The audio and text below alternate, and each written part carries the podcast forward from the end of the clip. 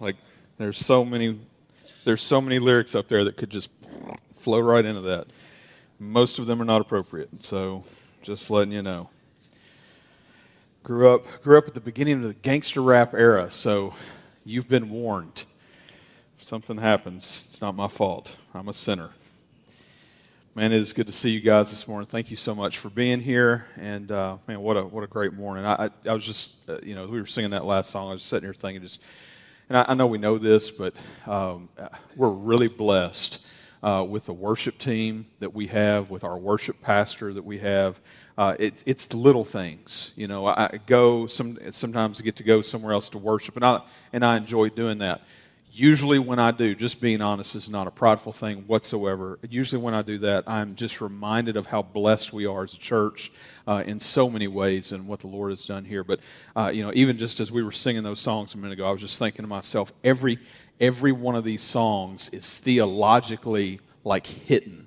You know, it's not like you know we came in and sang, you know, I don't know, sanctuary or I don't know. I'm, I'll pick some song, make somebody mad if I keep going. But anyway, you know, there's just a whole, there's a whole, there's a ton of songs out there that are, you know, uh, 10 miles wide and about one inch deep, you know, when it comes to, you know, and I, I just, I love that we get to sing songs that are, you know, just a reminder of the gospel of who God is and what He's done for us. So anyway, I don't know where that came from, but that was free. Uh, it's uh, it's good to be with you this morning. We're uh, we're in uh, First John. We started this series, uh, the Word of Life, uh, and if you've got a Bible, go ahead and turn to First John with me. If you don't have a Bible, our ushers have Bibles. They will bring you a Bible. You can keep it if you don't own one. we'd love for you to have it, and if nothing else, just love for you to follow along in God's Word as we're studying through First, Second, and Third John. We started this last week, and this is it's a great thing already. And uh, already it's like mowing me over, but it's been good uh, in a good way. It's like, man, it's just the reminders of like these things today, you know, no different. You know, we're getting some reminders of, of who God is, what He's done for us, um, His greatness. Uh, all that stuff. So yeah, we're, I'm, I'm, excited about this. Let me say this. Let me throw this out there real quick. Uh, we have a couple spots left on the fishing trip that is this week. Uh, if any of you would like to go, uh, I'm sure some of you have vacation time. It's for the Lord. We're fishing for the Lord this week, okay? So, uh, you know, you go if you need if you need a pastor's note, uh, if you need a doctor's note. I know some. I don't know. Maybe we can get them to write one. Uh, you know, but uh, take take a little vacation or something. I don't know. We're, seriously, we, we leave on Thursday. Uh, we'll drive all day. We'll fish all day Friday. We'll come back on Saturday. I'm sure I'm going to be ready next Sunday. So, but uh, anyway, we uh, we'd love for you to go. We do have we do have a few spots left. We'd love love for you to come go with us. Uh, if you do want to go, uh, go see them at the welcome desk out front after the service. All right, First John chapter two. We managed to kill chapter one in one week. It probably should have been two. Uh, it was a little long, and it's because it was really probably like two messages, but that's okay. Uh, and uh, we're trying trying to make this like our summer thing, and we kind of got it lined out. So I'm trying to stick to the stick to the program here. So, uh, but uh, First John chapter two today, we're just going to catch. Uh, several verses here on the beginning of this chapter today together.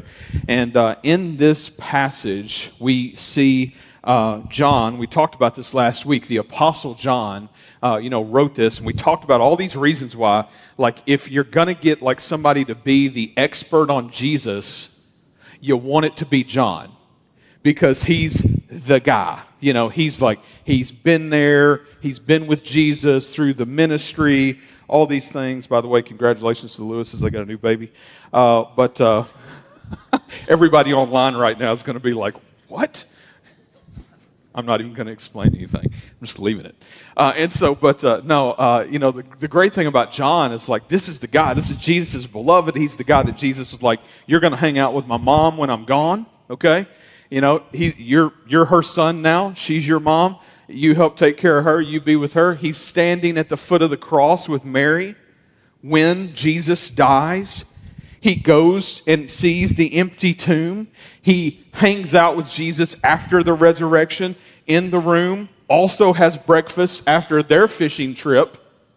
See, the Lord wants you to go. Um, and then, uh, and then, I mean, just, I mean, all the things. John is the guy.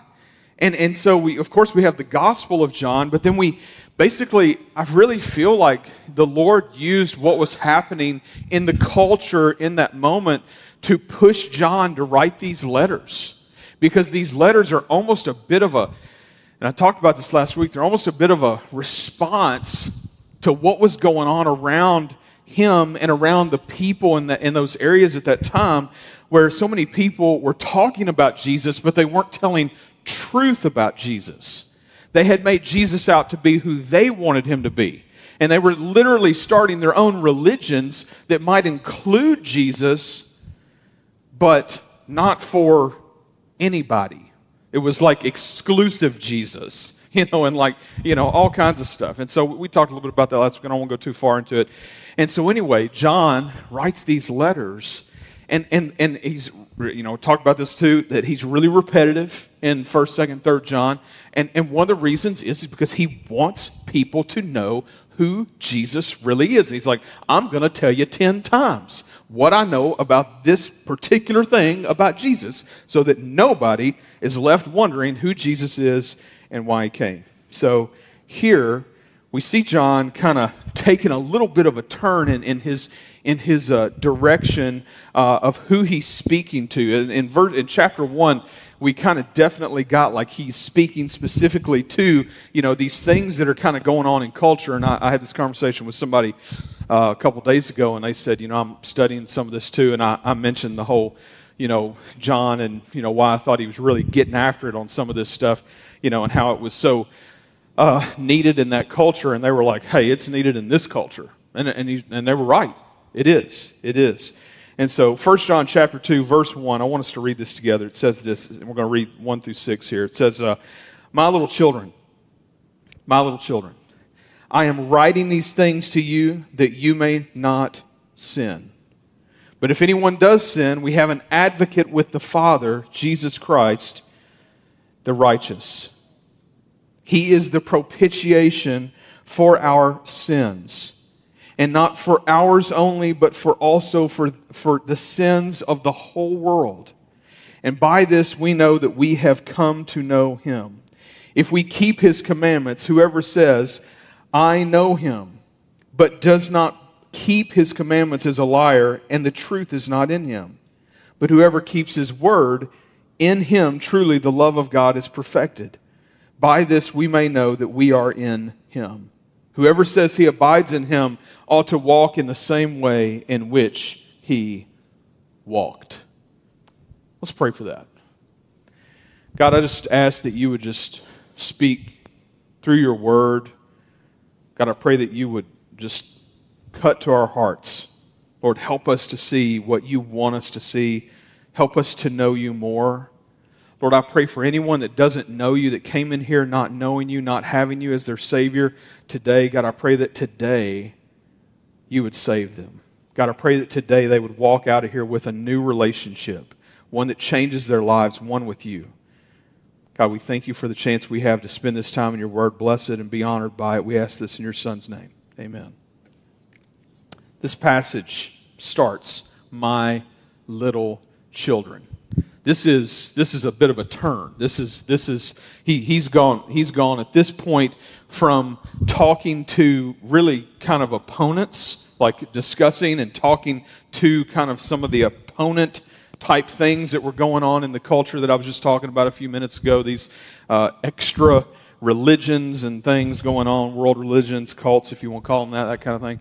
Uh, and then now he's speaking to followers. My little children, he says, I am writing these things, verse 1, I'm writing these things to you that you may not sin. He says, But if anyone does sin, we have an advocate with the Father, Jesus Christ, the righteous.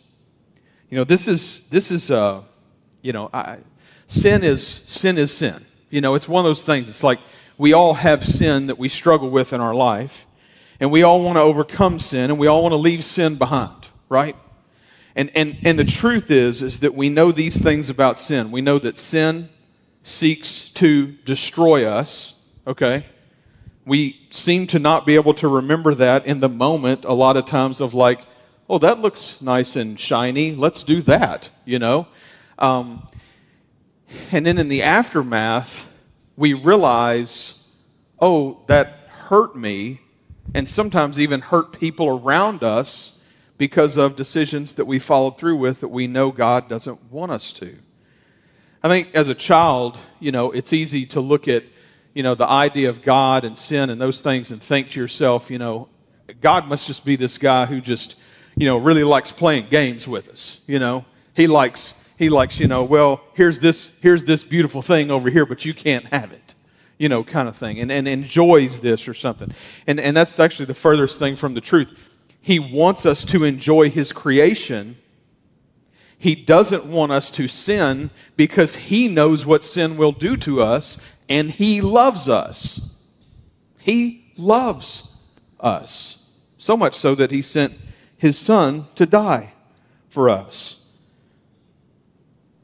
He's speaking to us here, followers of Christ. And he's saying, I'm writing to you these things. So we have some purpose here of why he's spending the time to do this. He says, I'm writing these things to you that you may not sin. That you may not sin. And I hear that and I go, man, that sounds awesome. That sounds so great. I mean, I, I would love to not have any sin in my life, right? That would be so fantastic. He says, But if anyone does sin, we have an advocate with the Father, Jesus Christ, the righteous. And the truth here is, and we know this from all of Scripture and, and other things that John will be teaching us, uh, you know, as we continue on here, uh, that John knows that we will sin and the Lord knows that we will sin, and that's why we have an advocate, right? An advocate. You know, I, I don't know uh, if you've ever had someone speak up on your behalf for you, to be your advocate in a situation where you needed someone. Maybe, maybe everybody else around you didn't believe in you in that moment. You know what I'm talking about? Probably uh, it's hard for me when I when I think about these things and talk about these things. I, it's hard for me to not think about the justice system, the court of law. I see you know Jesus as our counselor standing in front of the judge. You know, not not even saying that we're without sin, but saying that He took our sin for us. You know, for us to have an advocate, it's a huge it's a huge piece of the puzzle. Whenever I think about that, I can't help but think about Jake Lockhart. You know and, and when I think about Jake, you know, I think about all of the people over the years that I have seen Jake represent. Now, if you don't know Jake, Jake is one of the guys in our church. Uh, he's got other family members here that won't won't claim him, but that's okay. Uh, but uh, no, but uh, you know, when Jake when Jake has over the years, he's a, he's a public defender, and he carries a lot of the really big trials and things like that. And, uh, and in doing so over the years, one of the things that I've always thought is like, if I'm ever in trouble, I want Jake. If nothing else, he's got these like solid colored suits, you know? He'll like show up, he'll be on Channel 5 getting interviewed in like a red suit. And it'll be like, is this Santa Claus or the public defender? I'm not sure. You know, I love it. I love it. I love Jake. And I love his heart. And, and, and Jake, long time ago, told me, he said, you know, we had a conversation. I said, what's it like to do what you do?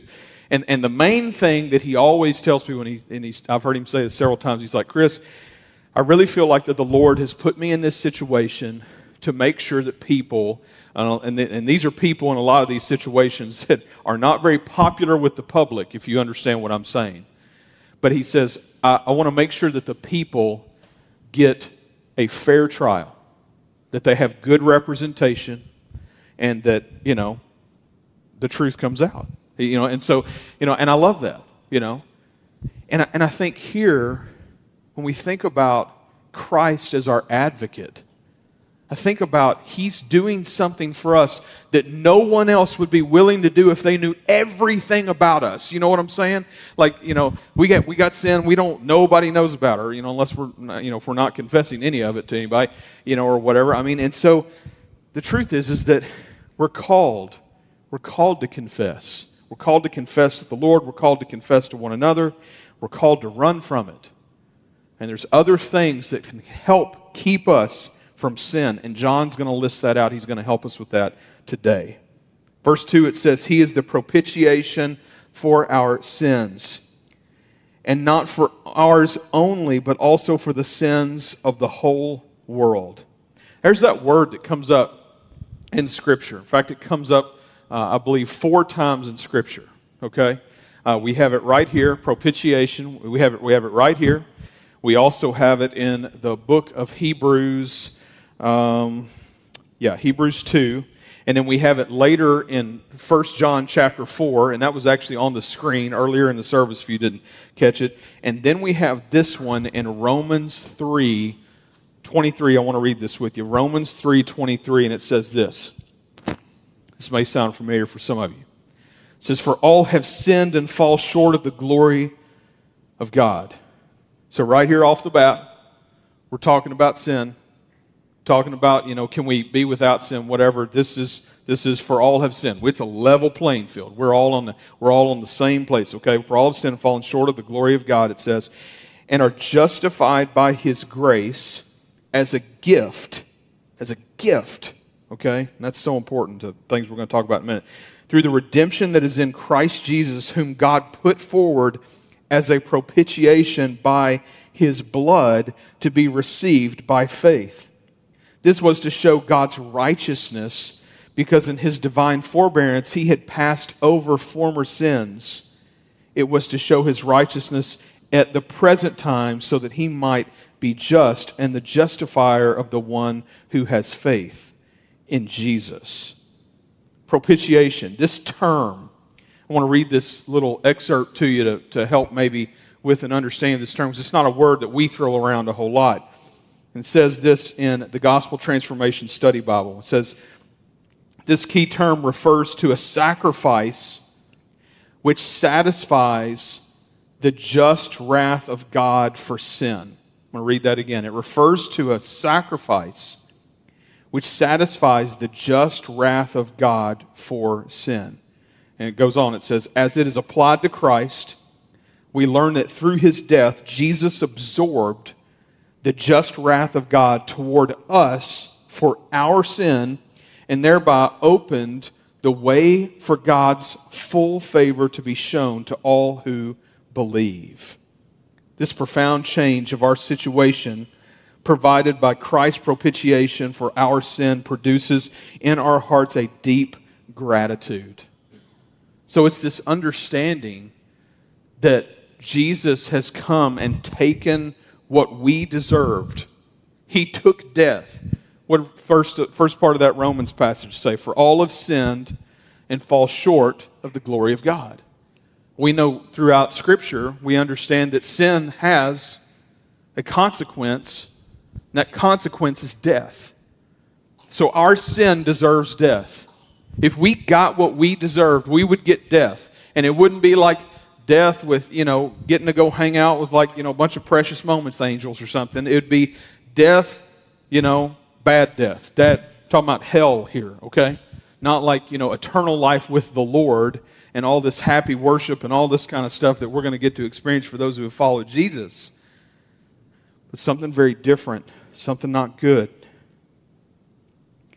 For us this morning, this is a piece of the puzzle that is so important for us to understand. So important for us to get that Jesus took the death that we deserve. He stood in front of the judge, and he wasn't just our counsel. He wasn't just the person that was on our side. He wasn't just the person pleading our, pleading our case. He looked at the judge and said, Give me what they deserve. That's what Jesus did for us. That's what Jesus did for us. If you look at verses 1 and 2 together, really, uh, they are what our justification is founded on. Justification is this idea that He's making us right in the eyes of God, that Christ's life and His death make Him the perfect sacrifice. Nobody, nobody else could do this, you know. Jason Pennington walked in here and said, Hey, I'll die on the cross for you. I hate to tell you, but it's not going to help. You know? We needed Jesus to do it. As perfect as Jason is, he still has some sin in his life. I know that's a surprise to you, okay? Love Penny.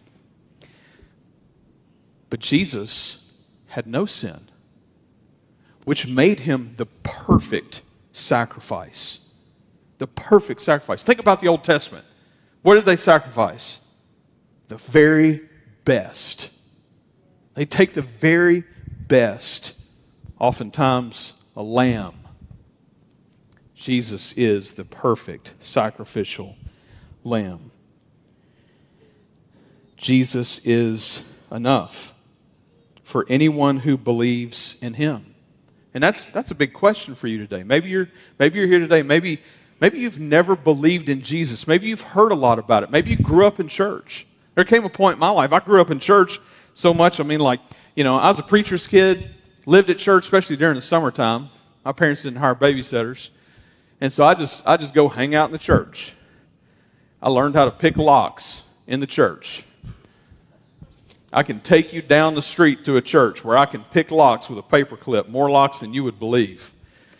I had students when I was a youth pastor who did not believe that story. And we were on a mission trip one time and we were staying in a church.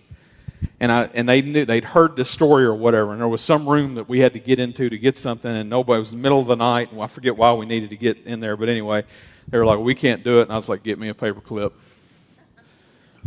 I was like, "We're going in." They're like, "No, we're not." And I was like, "You give me five seconds, we're in that door," and we were. We were. I'm proud of that.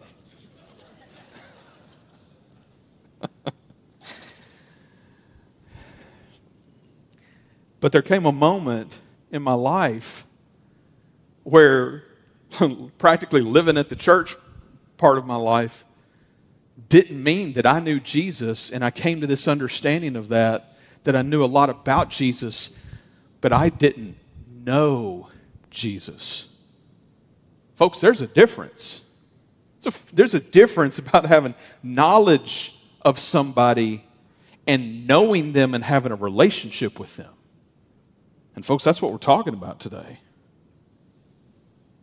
Goes on here in verse 3, it says, And by this we know that we have come to know him if we keep his commandments.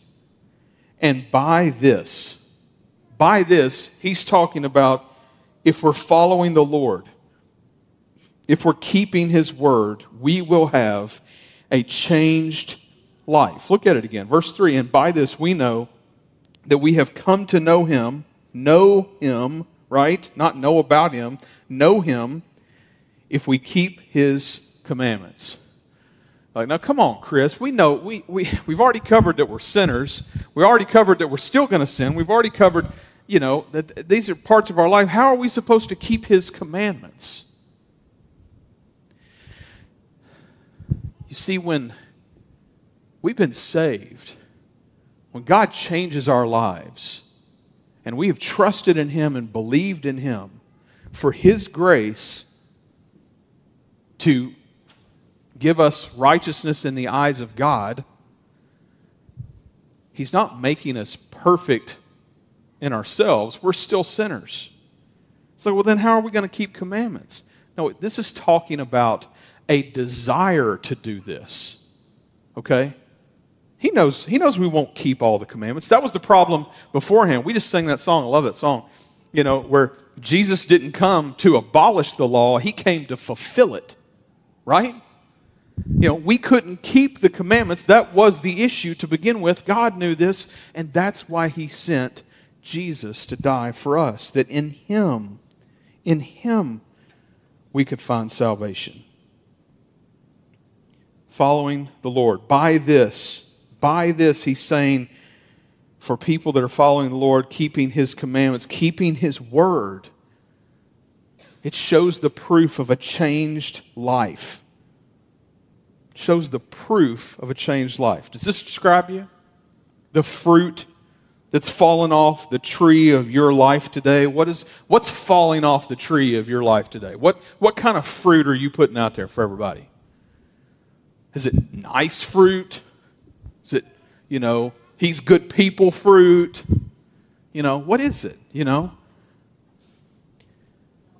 There's an assurance of our salvation here that by the fruit of our lives, we are reminded that we truly are Christ followers. We see from the things that come from our lives.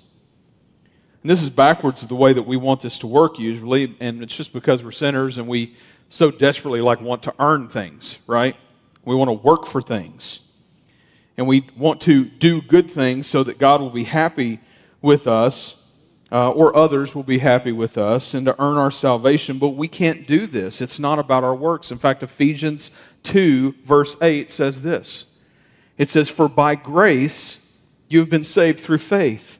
And this is not your own doing, it is the gift of God, not, not as a result of works, so that no one may boast. Now, I want you to pay real close attention. I know, you, I know several of you are very familiar with this verse, this passage. I want you to hang tight because it helps it helps lay this out First. Verse 10, it keeps going, it says, For we are his workmanship, created in Christ Jesus for good works, which God prepared beforehand that we should walk in them. There's that walk, talk right there. Do you see that? We have that later on in this passage in 1 John too. So, by His grace, we've been saved not by our works. It's a gift. God has given it to us. All we can do is receive it, okay? We can't earn it. We can't make God happy enough. And this is, this is like the opposite of, you know, so much of, of, you know, what happens and what people get taught, or I think what people grow up hearing from churches, which is this legalism approach of you're, you got to be good enough to make God happy. Oh, you better you better not be out on Saturday night doing that. You'll go to hell. I love those conversations. I'm like, I'm like, really? Whoa! Like, how how is doing that going to send you to hell? And they're like, uh, well, I mean, you know, you know, that's you know, going to make God unhappy with you, and that's how that's how it's going to be. No, It's not. It's not how it's going to be. It's not how it is. Where our eternity is spent is solely based on whether or not we know Jesus is our Savior, not on who we are or what we've done. But you see, what this passage is helping us to understand here is that it goes on, it, does, doesn't just say that, that for by grace you've been saved through faith, not by your own works, not a result of your works, so that you may boast. He says in verse 10, For we are his workmanship, created in Christ Jesus for what? Good works, which God prepared beforehand that we should walk, walk in them.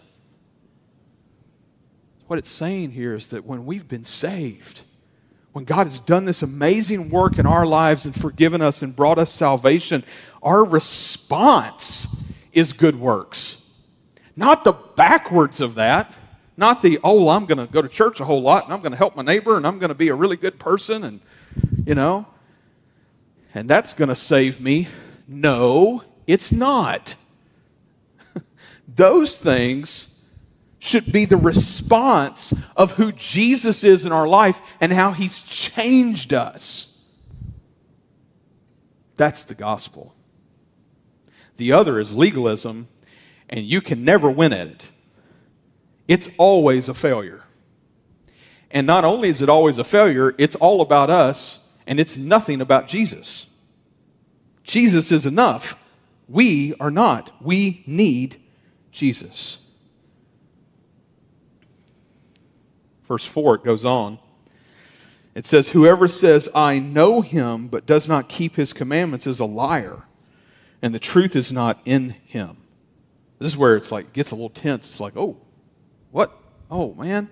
Say that again. For it says, Whoever says, I know him, but does not keep his commandments is a liar, and the truth is not in him.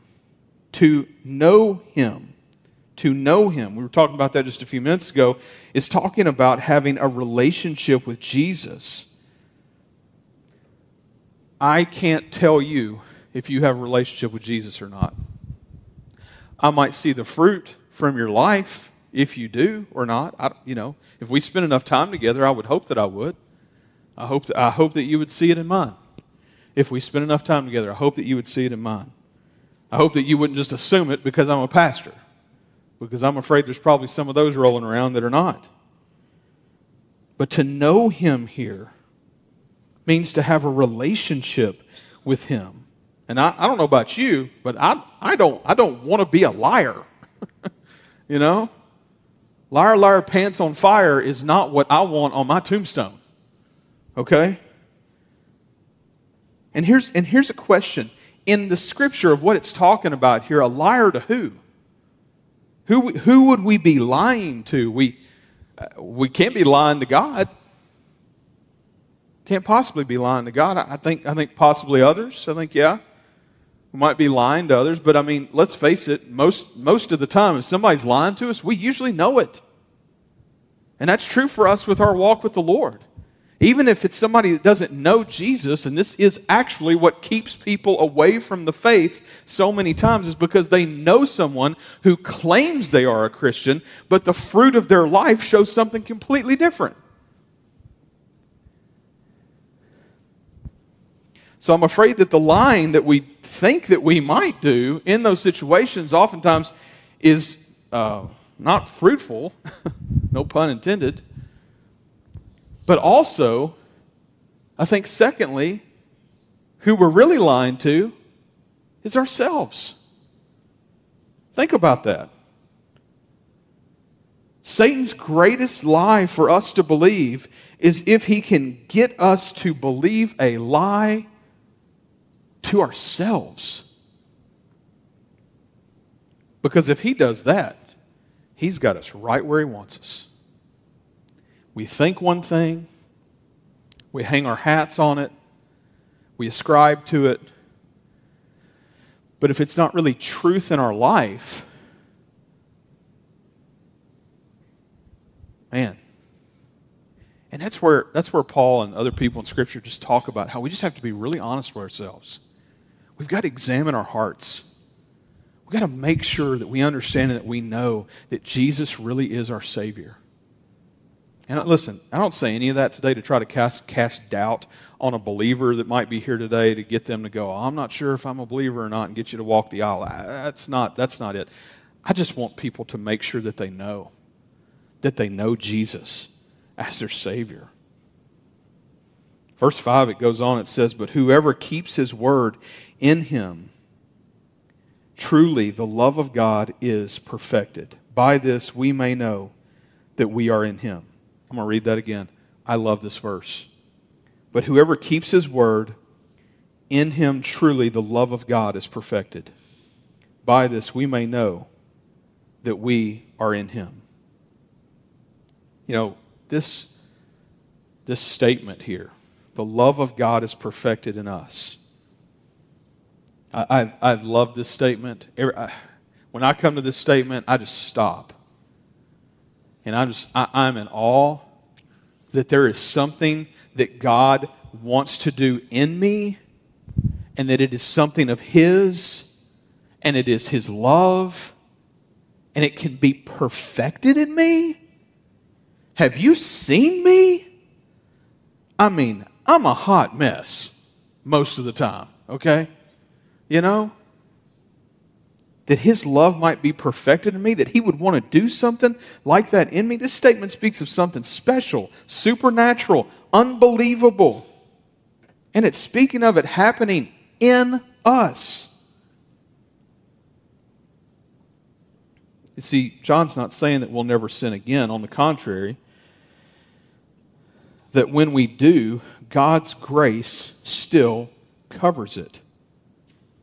But that we also but that we will also, in our life's trajectory, our that our life's trajectory will change from our old life before knowing Him too. It's the process of sanctification being worked out little by little, little by little. The more we know Christ, the more we, we become more like Him. The more time we spend with Him, the more we understand about Him. The more our lives change. Sin is the enemy here. Sin's the enemy. And the truth is, if we're going to combat sin in our life, there's a couple things we need to do. We need to be ready to confess it. confess it to Him. We need to be ready to confess it to somebody else that we trust. Talked about that last week. And we need to run from it. It seeks to destroy us. Like we have to see it for what it is and quit going, well, I really kind of like it. Yeah, but it's hurting you. And it's probably hurting people around you because that's what sin does. And if you're like me, I want to I, I want to slay the sin in my life. But the truth is is I can't do it alone. I need Jesus to do it.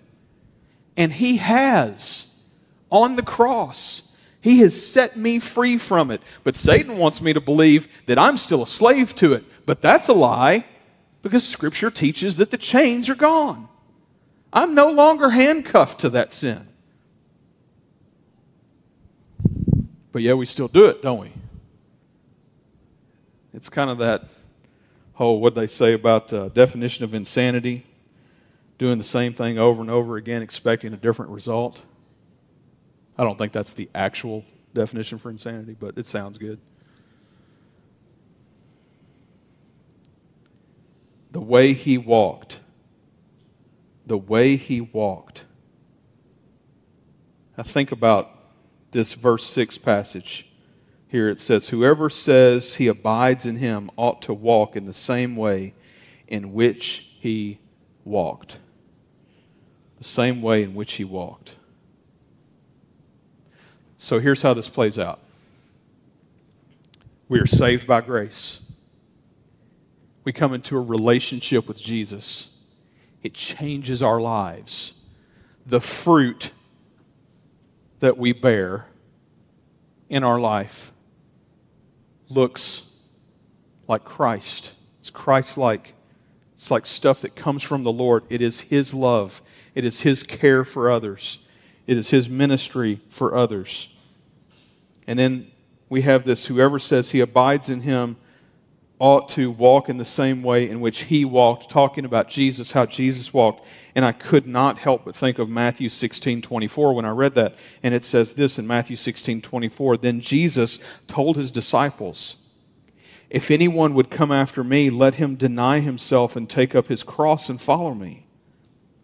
For whoever would save his life will lose it, but whoever loses his life for my sake will find it.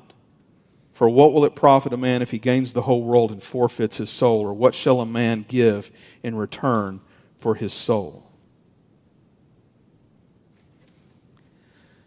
The obedience that Scripture teaches about isn't about earning God's love, okay? Like keeping His commandments, keeping His word. It's not about earning His love, it's just an aspect of our lives that is showing the fruit showing the proof, the evidence of who Jesus is in our life. Then it's real, it's not a lie. You remember the OJ trial? Some of you don't even know who OJ is. You have to go Google it later, okay? It's really hard to explain if you didn't live through it, by the way.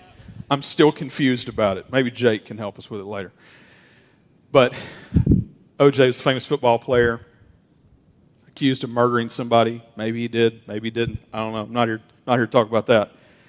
But the famous, this is like a famous trial that was televised, okay? And so a lot of things happening, including a lot of you know TV coverage and all this stuff. There was a Bronco involved. That's probably the best part, to be honest with you. Um, anyway, um, his his his defense, his attorney, was a guy named Johnnie Cochran.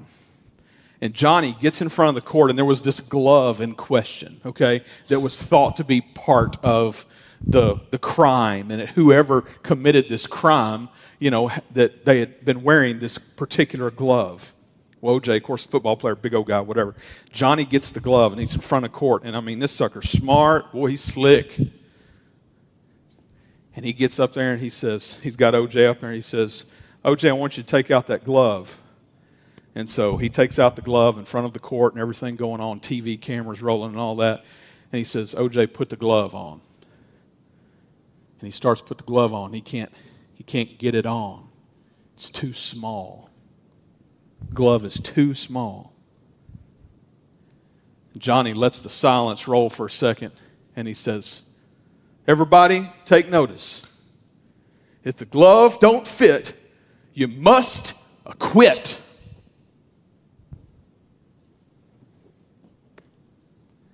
I've actually seen an interview more recently of the other side of the aisle and uh, the lawyers that were trying to prosecute the case. And I saw one of them say recently, when he said that, I knew we were dead in the water. I think for us, we need somebody in our life. Maybe it's not Johnnie Cochran, but somebody to be our advocate, somebody to stand for us, to do what we can't do, to speak on our behalf, to tell not necessarily of our goodness, but of theirs. And his name is Jesus. The life of a believer shows that we belong to him, that our conduct, that in keeping his word, that in loving others, this is our evidence in this world for people to see Christ in us. John Wesley's mom, Susanna, wrote in his Bible as he took off from home this statement in the beginning of it Sin will keep you from this book, but this book will keep you from sin. Lastly, Psalm 119:11 says this. You really want the real answer of how we defeat sin in our lives? Here it is. Psalm 119:11. I have stored up your word in my heart that I may not sin against you. Folks, if we're not pursuing Jesus, if we're not pursuing his word, then we're missing the greatest weapon that we have against the sin in our life. His word defeats it. Our, his relationship with us builds us up, gives us at times the eyes to see more clearly what's in front of us and the decisions that we're making. So the question begs Does your life show that you belong to Jesus? Are you walking in the manner he walked? You talk the talk, walk the walk, you know those sayings? These speak to evidence in our lives and who we belong to. We are walking as those who know God, walking like Jesus, or we are walking in this world. One way or another, we are walking. Let's pray.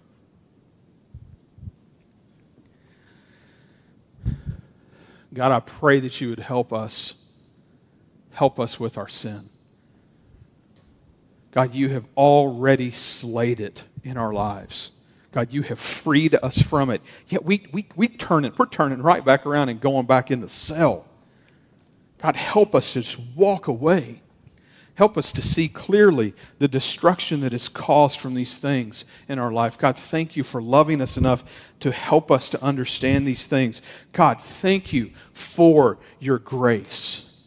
Thank you that it is not based upon how good we are of whether or not you love us or whether or not we can have salvation, but God, based upon how you loved us through your Son Jesus, through the cross, through an empty tomb. God, we thank you for what you've done in our lives. God, today, for anybody that's never trusted you to be their Savior, never believed in you to be their Savior, God, I pray that you would do that work right now. God, I pray that they would come talk to me, even literally right now out in the foyer, God, I pray that you would just draw them near to just come and say, I need somebody to pray with me. I want today to know Jesus as my Savior. God, do that work in their lives. God, thank you that we can come. Thank you that we can come to you, worship you, have a relationship with you. God, may it grow in all of us. We ask this today in your Son's name. Amen.